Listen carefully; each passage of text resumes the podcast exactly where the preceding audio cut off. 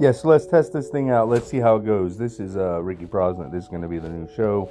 We're going to see how things go. Right now, of course, it's private. This is just me testing, looking for things to do, you know, later in the week because it's about time to start. It's about time to put my word out there.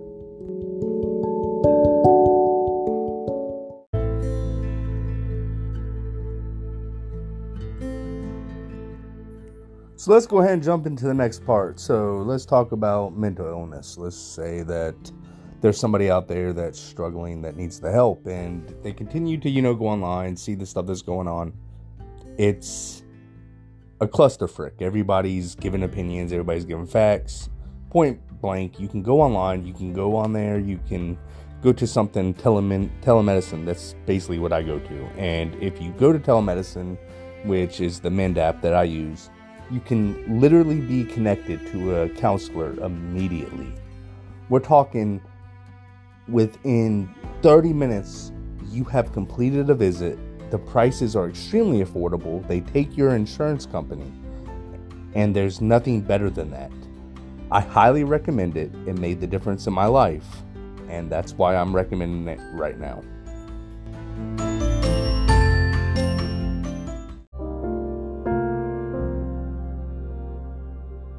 So a lot of people ask me why.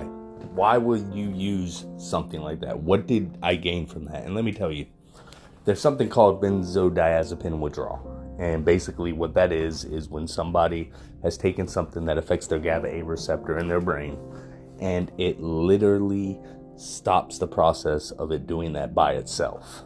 Now, the positive there's a program, what I just told you, Mend Telemedicine you talk to somebody, they work out a taper schedule with you. It took me 16 months. I'm still on it, but I'm getting close to the end. And I recommend it because people deserve better than what they're getting.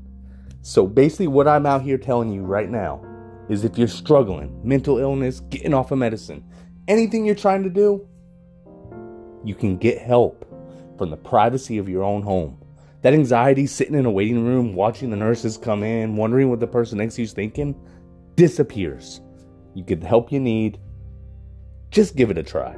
And this is me. I'm not getting paid to say this. I'm actually giving you the advice that I think you might need.